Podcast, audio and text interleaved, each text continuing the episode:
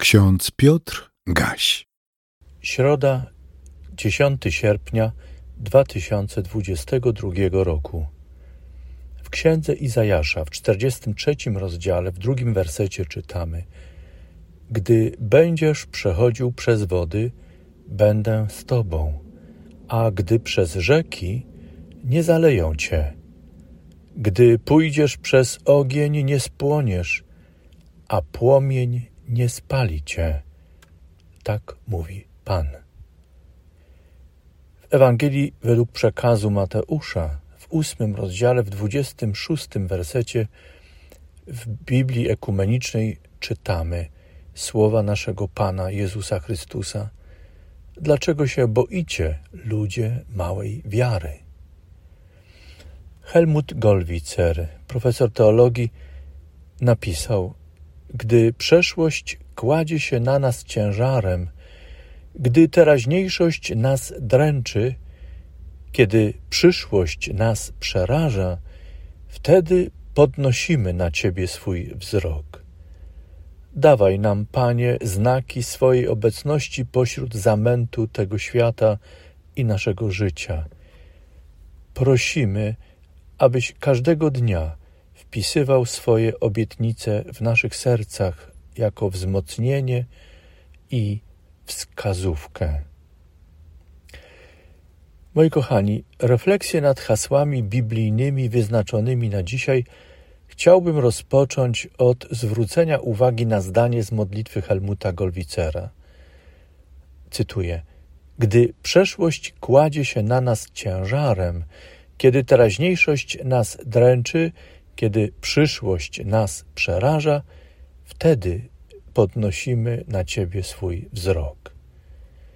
Czy profesor Golwicer wyznaje przed Bogiem, a nam modlącym się pomaga zauważyć smutne postępowanie, które polega na tym, że my, ludzie, nie kierujemy swojego wzroku na Boga, kiedy przeszłość już nam nie ciąży, teraźniejszość nam sprzyja, a przyszłość otwiera przed nami perspektywę spokojną i sprzyjającą nam?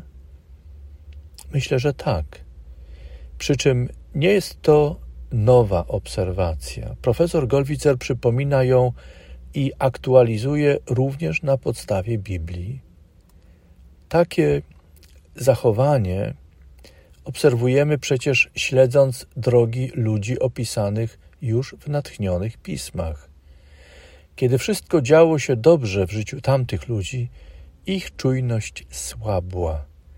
Potrzeba Boga zanikała i stopniowo oddalali się od Pana. Dopiero wtedy, kiedy teraźniejszość ich uwierała, znowu wspominali Boga i szukali Go.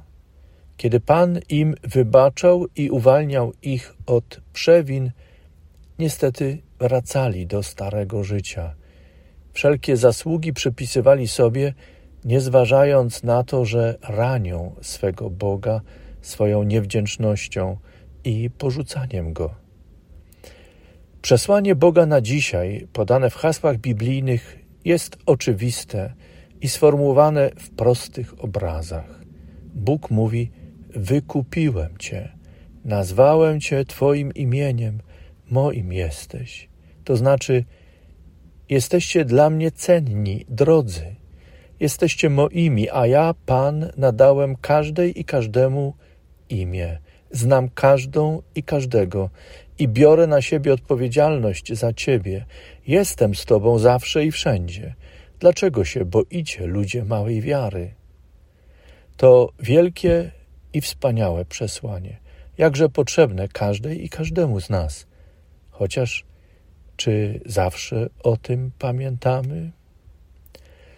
Dlaczego my, ludzie, żyjemy tak, jakby Bóg tego nigdy nie powiedział, jakby nigdy nic dla nas nie uczynił?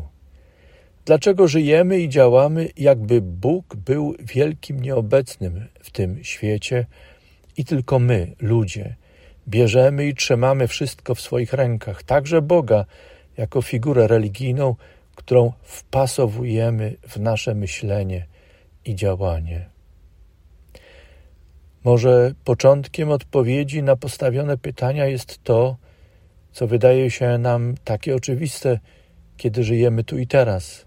A oczywistym wydaje się, że my powinniśmy brać sprawy w swoje ręce. My musimy działać, zmieniać, burzyć, budować, kształtować, wypełniać nasze powinności, odpowiedzialności i tak dalej, i tak. Wydaje się, że cały świat kręci się wokół nas, ludzi, że to my jesteśmy osią, bo my jesteśmy Jego panami i władcami. Wszystko zależy od nas. Mamy dobre zamiary, strzeliste wizje i angażujemy ogrom energii, aby tworzyć tu i teraz. Problem polega jednak na tym, że za mało słuchamy Boga tu i teraz. Za bardzo jesteśmy zapatrzeni na to, co jest w naszych rękach. Tak bardzo jesteśmy skoncentrowani na sobie samych, że przestajemy myśleć o Bogu, o Bogu, który troszczy się o nas i daje nam między innymi ręce i to, co nimi trzymamy.